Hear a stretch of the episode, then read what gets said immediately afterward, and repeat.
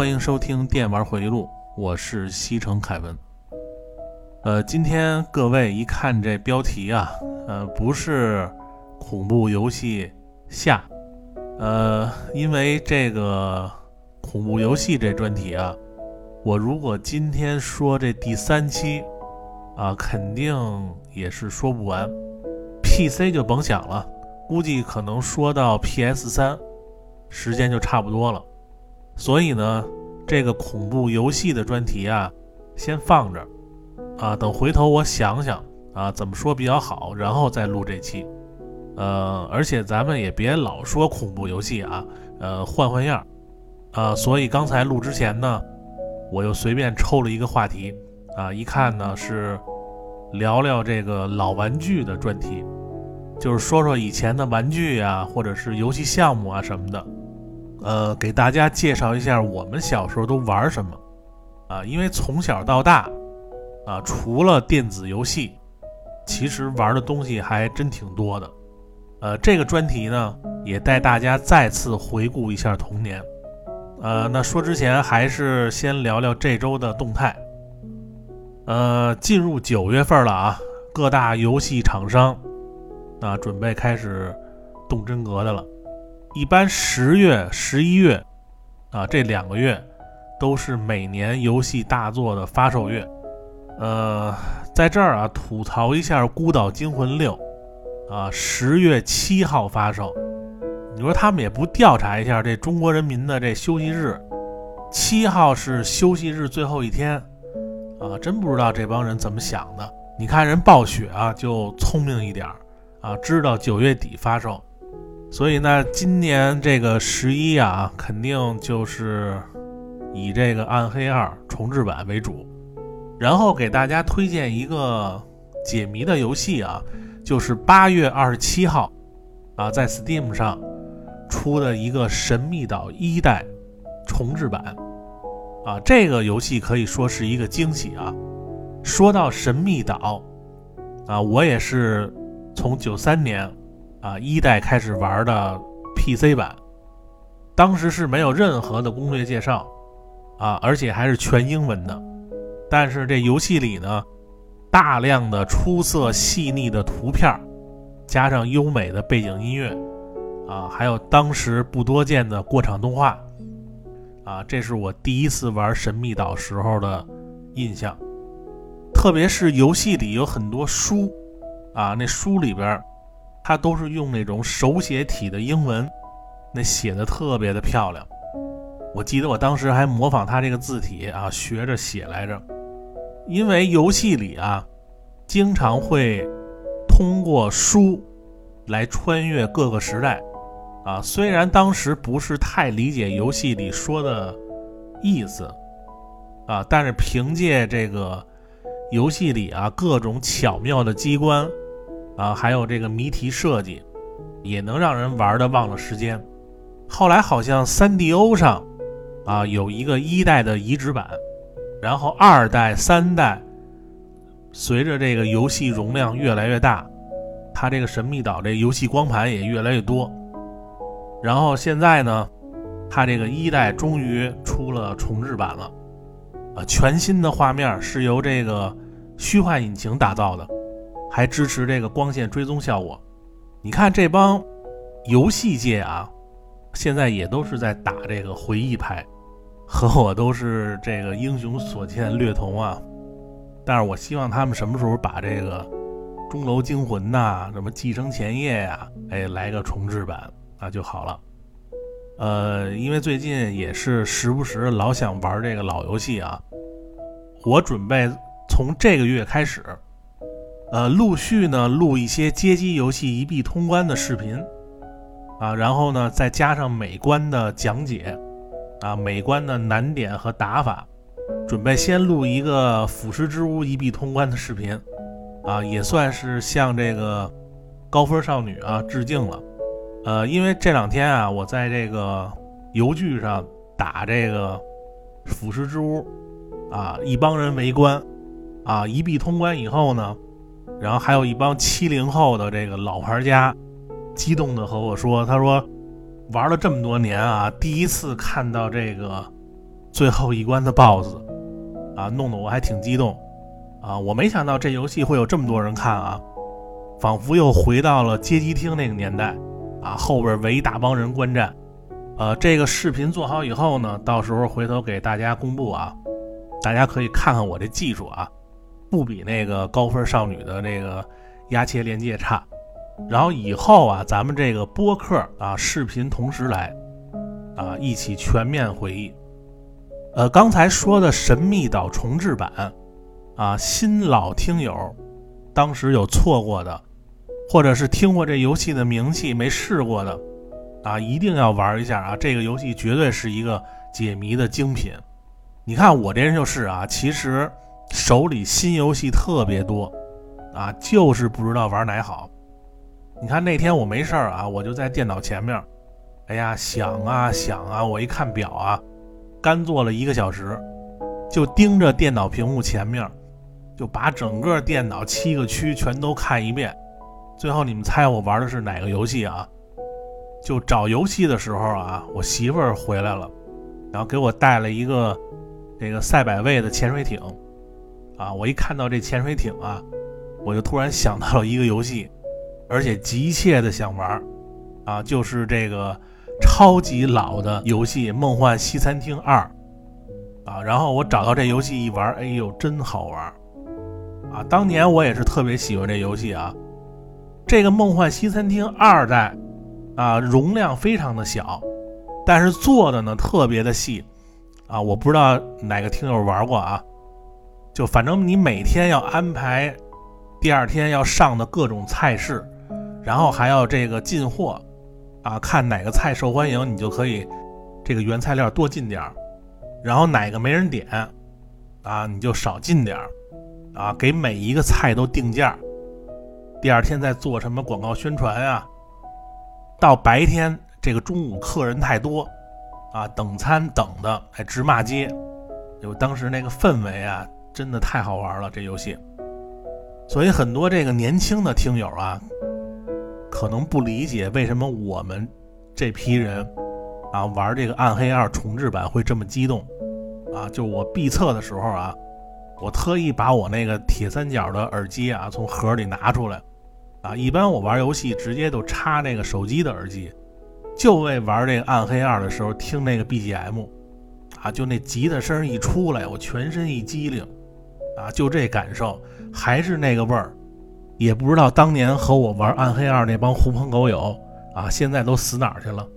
所以说啊，这个回忆啊，真的是很神奇的东西啊，啊，都是昨天越来越多，明天越来越少，啊，这就是咱们的人生。要不你看那个《肖申克的救赎》里，安迪被关那个禁闭，然后出来以后呢，他们那人就说关禁闭关一周，啊，就像关一年一样。然后安迪就说他在里边并不无聊啊，因为他有莫扎特啊，莫扎特会一直陪着他。你看他也是在关禁闭的时候，回忆之前那些听着莫扎特音乐啊过的宁静祥和的日子。所以你看啊，有一些人啊，他是一个人，但是他并不孤独，就是因为他之前啊有过这些美好的回忆，对于他来说就足够了。呃，然后咱们接着说啊，说到刚才说到哪儿了？呃，哦，对，就是还有一个啊，就是现在这个疫情啊，因为现在这个变异的这个病毒啊，真的是挺可怕的。前两天呢，我在这个网上啊看到一个报道啊，就是中招的那批人，就是好了之后的生活怎么样？然后看完我也是心惊肉跳啊。先不说那些复发和没治好的，就算你痊愈了，啊，之后也有的人会有那种后遗症，啊，肺部啊什么什么，呃，这个咱们也不懂啊，啊，就算你没有后遗症，我看他们写的啊，就周围的人对你的态度都有微妙的变化，啊，虽然嘴上都说没事儿没事儿，但是。啊，根据那帮人的亲身体会，周围的亲戚啊，还有朋友，啊，还是能不来往就不来往，所以我觉得这个才是最可怕的。啊，甚至比病毒还可怕。所以我建议大家呀，还是要能忍住，啊，尽量别聚集。这病毒啊，还是没有完全被消灭，不差这一会儿。我觉得男的好像在这方面比女的要强啊，毕竟这男的，你看有个游戏机，有个电脑，他能在家坐得住。这女的一般啊，还是待不住的多啊。你比如说我媳妇儿这种的啊，还有好多现在这个年轻的，真的是没有这种概念，一点都不怕。可能也是我这岁数一大啊，想的多一点。但是还是要说一句啊，真的能不聚先别聚，啊，不去找麻烦，也别给家人添麻烦，要不然这病毒真的是没完没了了。好，那这周啊，我刚才脑子里想说的，反正我都说了。然后下面呢，咱们开始聊本期的专题啊，八零后老玩具大集合。呃，说到玩具啊，我想这个所有人出生到现在。啊，玩具呢，应该是伴随我们这一生的东西。你看，小孩有小孩的玩具，啊，成人呢有成人的玩具。咱们这期呢，现在的玩具先不说啊，什么高达呀、手办呀、雕像、战锤呀、乐高啊，像这些咱们都不说。咱们今天主要回忆的是小时候玩的那些玩具。然后我刚才呢，也是找出好多啊。就是我以前玩的玩具，啊，因为都在这个储物间的收纳箱里，有一些我实在是懒得找了啊。一会儿我说完这期啊，我就拍点这个玩具的照片，大家可以这个边听边看文案啊，对应着看，绝对让你们爷青回到不行啊！因为我找到很多那个就当时特别有代表性的玩具啊，因为我是八零后啊，八零后的头儿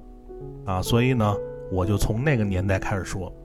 呃，我记得我小时候啊，这个市面上的玩具种类还不多，啊，基本上每一家买的玩具都差不多，啊，你比如像这个玻璃弹球，啊，积木，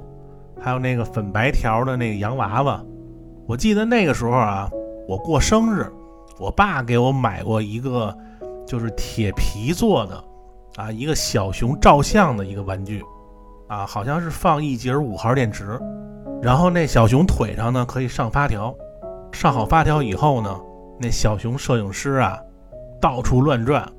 啊，然后时不时的停下来拍一张照片，他那个手里的相机那闪光灯还会亮一下，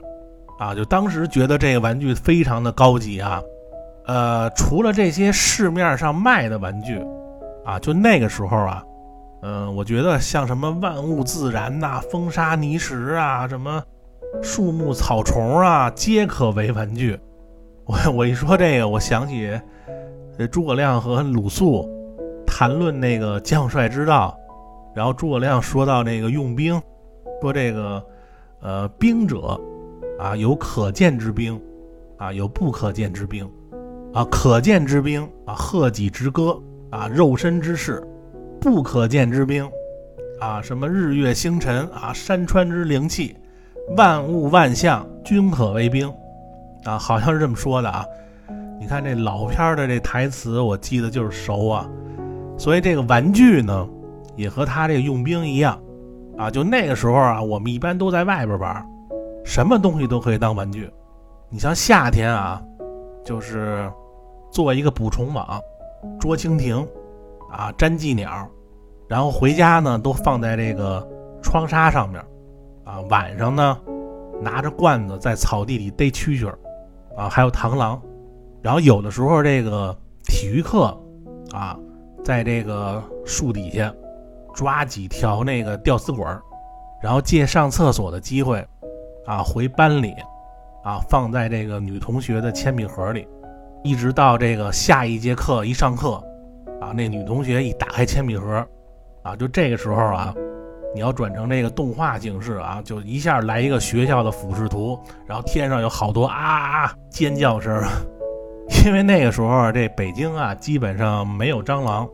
啊，一般能抓的虫子都可以当玩具。还有呢，就是植物，啊，你比如说拔根儿，啊，因为那个时候北京啊杨树多，啊，秋天的时候呢，每个人手里啊都拿着好多这个杨树叶子的叶根儿啊，一见到对手啊，这对手都是随机的啊，随机匹配的，就把两个根儿啊交错在一块儿，然后自己攥住自己手里那根儿的两头啊，就玩命把对方那个根儿给拽断。啊，不是把对方的根儿拽断啊，是把那对方手里的根儿 给拽断，就算赢。然后这个挑根儿啊，不能挑那些细的嫩的啊，你必须要挑那个老根儿啊，就那种红褐色还特别粗壮的。有那孩子倍儿恶心，然后把那个老根儿啊放在自己那布鞋里边捂着，然后上完一节课以后啊，他再拿出来。就他那个五年不换的那双布鞋啊，汗脚，再加上各种那个生化气体，就把这根儿啊熏的都成那个红黑色了。然后他拿这玩意儿跟人拔，然后还老赢。原来那个流氓胖子就经常这么干。那时候拔根儿啊都是赢冰棍儿，啊赢那个小白袋的那个无花果啊，反正都赢点吃的什么的，啊就这种形式啊，就是非常的刺激啊。然后除了拔根儿呢，那时候啊，就是周围附近有施工的，肯定会留一片沙土堆。就这个沙土，就是当时最好的户外玩具啊！我记得我和那个流氓胖子是怎么认识的啊？我跟你们说一下，是我上小学二年级还是三年级啊？反正就二三年级的时候，然后因为我呀和我们院里有一个大个儿。啊，关系特别好，因为我们两家啊，这父母都在一个单位里，他爸呢和我爸经常的一起出差，所以有的时候这个父母加班啊回来晚，然后我们经常去对方家里吃饭，平时呢就老在一块玩。然后有一天啊，我放学以后，在院里啊，就是在这个流氓学校胖子他们那个楼道门口坐着和这个大个下象棋。正好流氓胖子放学吹着口哨回来了，一看我们堵了他们家门口，啊呀，上去一脚就把我们那棋盘给踢飞了。那大个儿，你别看他个儿大啊，就他跟那个西曼身边那个没变身的那个太空虎一样，吓得先自己捂眼睛。然后那大个儿，你看他跟那个弗兰肯那身材啊，其实跟那大金毛一样温顺。然后我一看这个。恶毒胖啊，不太好惹。我让我心想啊，这个走为上策啊，带着大个儿啊，夹着象棋逃之夭夭。然后回头看那胖子站在他们那楼门口仰天怪笑。然后这就是第一次和胖子相识。后来呢，放暑假了啊，这院里呢要建一个小花园。这个施工队呢在楼后边啊放了一大片的这个沙土堆。然后晚上呢，我就和这大个儿。出来去那儿玩沙子，当时还有几个比我们小一点的孩子啊，然后这里边也有那个，就是后来开酒吧那哥们儿，然后我们都在那儿玩那沙子。后来呢，忘了是谁啊，提议说要建一座城堡，啊，因为那个沙土特别多，就跟一座小山一样。后来我们就一起弄到这夜里边十一点多，啊，就那城堡弄得特别漂亮。当时好多院里那个乘凉的大人。就都看着我们弄啊，都说好。然后开酒吧那哥们儿呢，当时我记得他还说啊，说在这城堡里边弄点那个那个餐厅啊，什么酒吧呀这些建筑。你看那个这哥们儿从小就向往这个啊，就弄得好像跟那个暴风城似的。然后我们这儿正弄得高兴呢啊，那个流氓胖子也不知道什么时候中途也加入了。当时呢，他还指挥我和大个儿。啊，去外边找二十根那个冰棍棍儿，说他要做这个城堡的吊桥。然后后来我呢就跟他说我不去，我说你要想做这吊桥啊，你自个儿找去。再不行啊，我买几根冰棍吃完了，你用我吃剩下那个。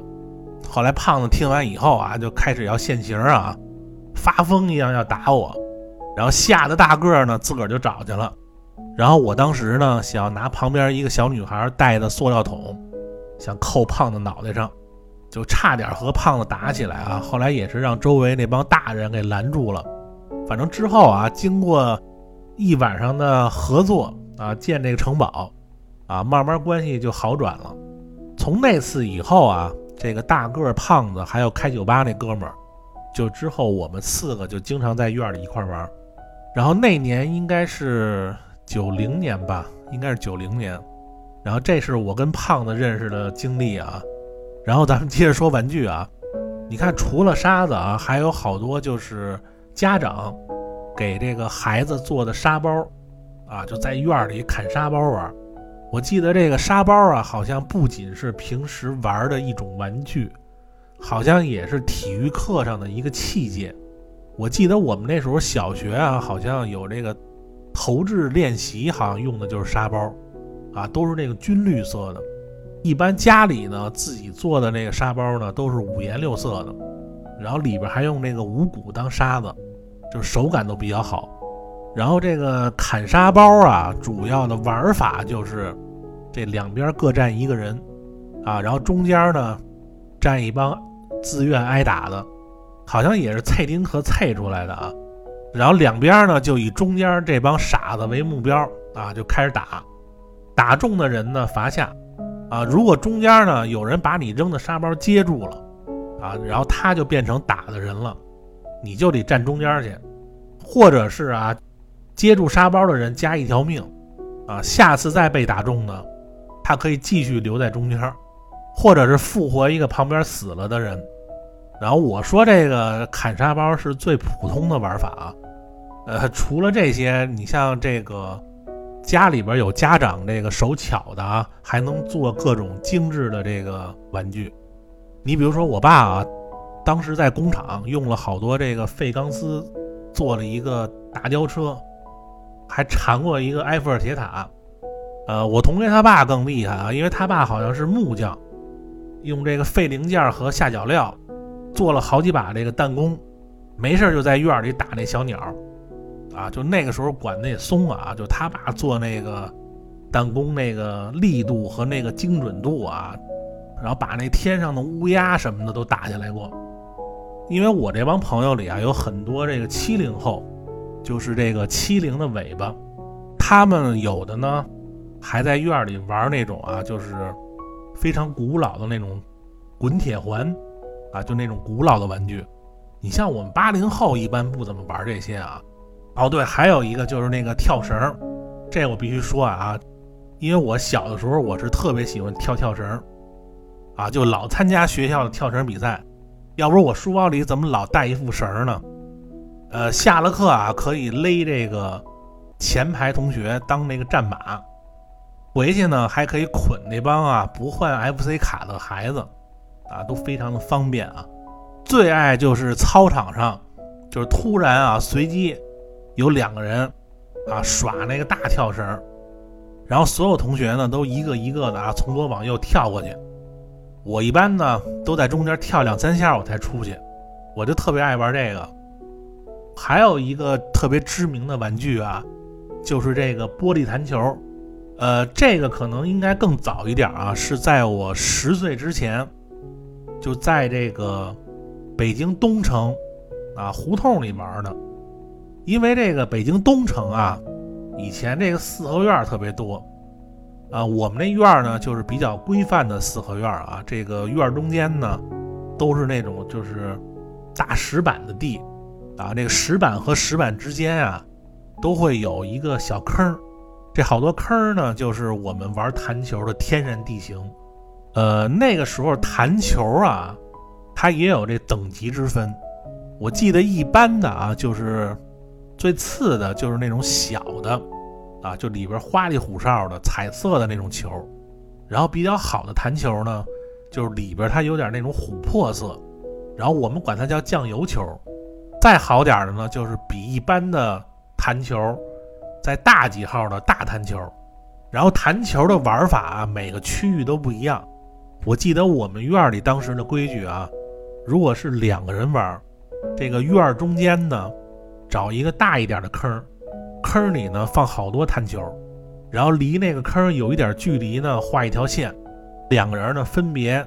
弹那个坑里的球，把那个坑里的球撞出来，谁弄出来的多啊，谁赢。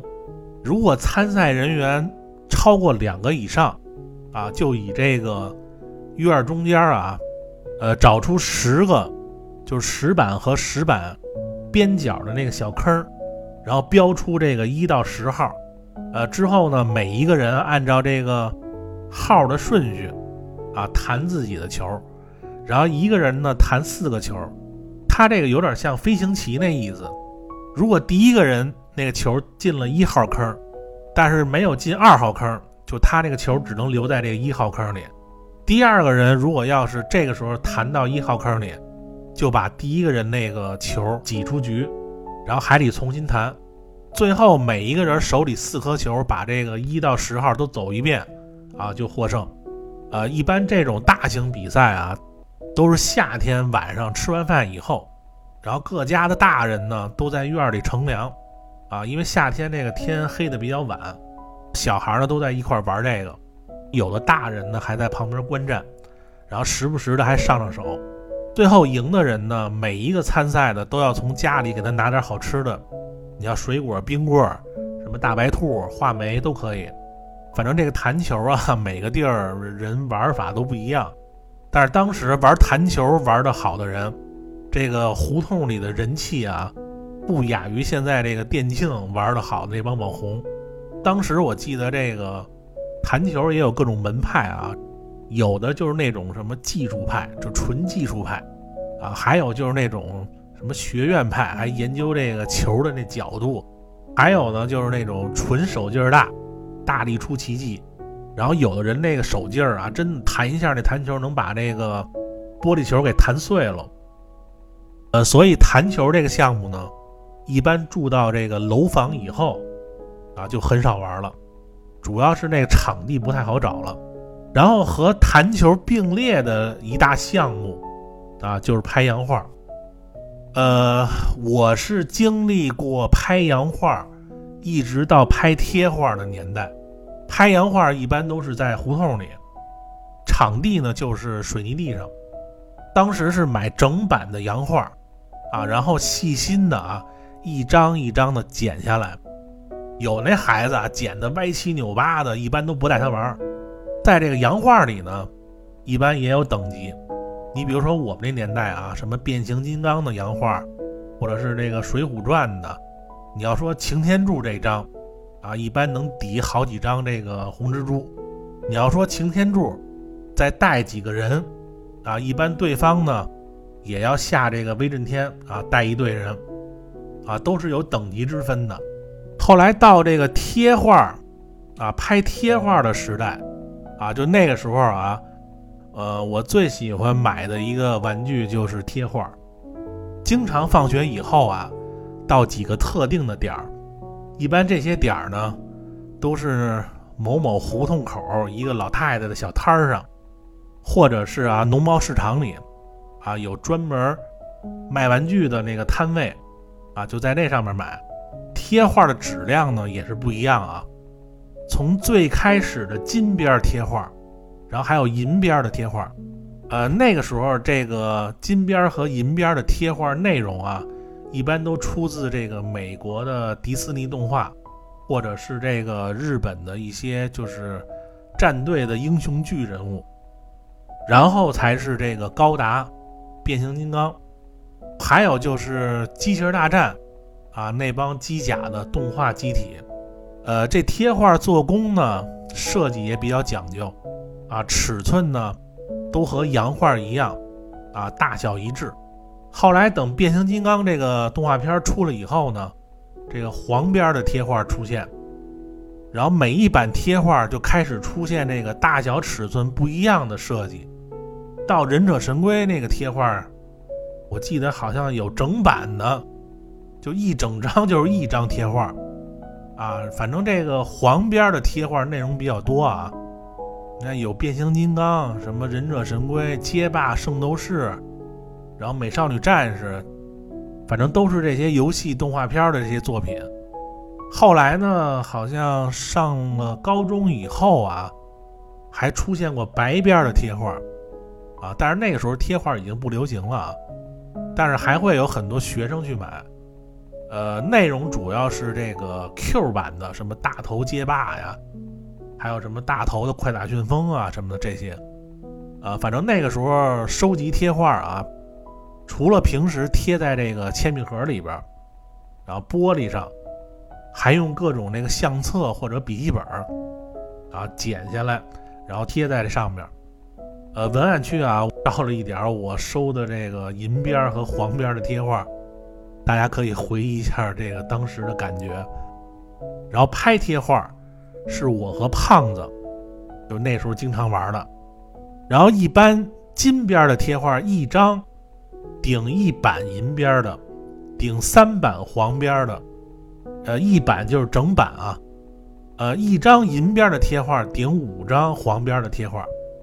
啊，就是金边的最值钱，然后其次是银边的，呃，还有这个黄边的贴画，也根据这个贴画的大小，呃，也可以相互等价兑换，呃，不过这个拍贴画比这个洋画要刺激啊，因为这个贴画比较贵，那真有的人啊，一下午赢了几十版贴画，那能高兴一礼拜。反正不管是拍贴画还是拍洋画啊，它这个技巧很重要。不会拍和会拍的能差好多，呃，不会拍的啊，一掌下去，那个手肿贴画不动；会拍的啊，巧劲儿一扇，啊，过了一大半然后作的时候啊，作单张。还有就是这个地形也很重要啊，土地、水泥地、乒乓球案子上，或者是这个小院里这个。石板桌子上劲道都不一样，你要在这个泥地上啊，这个劲儿要大一点；水泥地上啊，要巧劲儿啊，要轻。这个乒乓球案子和这个石板桌子啊差不多，因为那个时候户外的这个乒乓球案子也是石头做的，呃，这时候就用山了。你要玩命拍的话，那手就没法要了。总之啊，就一帮人在那拍那个洋画和贴画，你就看啊，这里边有没有那种就是手法特别好的。如果有啊，你就别跟他们玩，要不然你这点贴画还不够他塞牙缝呢。而且有那种就是特别大的孩子，也别和他玩啊。一般输了不认账啊，到时候改成这个真人街霸，你也打不过他。反正回想起那时候啊，我们就是在这样的年代痛并快乐的度过童年。然后这个变形金刚动画片儿开播以后，啊，孩之宝当时出的这个变形金刚的玩具，立刻就成为当时最流行、最时尚的玩具。呃，我今天啊也是从我以前买的变形金刚里啊，我随便找了一些啊，拍了几个照片。啊，这些都是当年啊买的孩之宝正版的，不是我为了这期节目啊买的啊，我不干那种二逼网红的这傻事儿。啊，大家可以看一下啊，呃，从最早第一个这个入手的大力神这一套啊，到现在呢已经是三十多年了，我保存这个变形金刚还是很仔细的啊，呃，还有一些个大的啊放在别的箱子里。啊，本来我有一个萨克巨人，啊，我想给你们看一下，我记得很清楚啊，当年是，呃，我在中学拿了一个美术创意绘画啊，北京市的第一名，啊，然后我妈给我买的，反正当时这变形金刚这玩具啊，一个一个的全都是我的宝贝，呃，今天我看这个时间差不多了啊，呃，估计大家可能没听过瘾啊。这这没关系啊，咱们下期接着说啊。变形金刚的玩具，还有呢，就是当时我买了很多这个 LJN 公司啊出的这个可动人物手办啊，还能找到几个啊图片呢，我也贴出来了，不知道大家有没有印象啊？这个系列呢，其实它是出自这个八十年代美国的一个动画片《Thunder Cats》。啊，霹雳猫，啊，他这里边的反派人物，当时啊，我和胖子，还有那大个儿，还有开酒吧那哥们儿，我们几个人几乎把整个这个霹雳猫的反派系列人物全都买全了。呃，这个咱们下期再细说啊。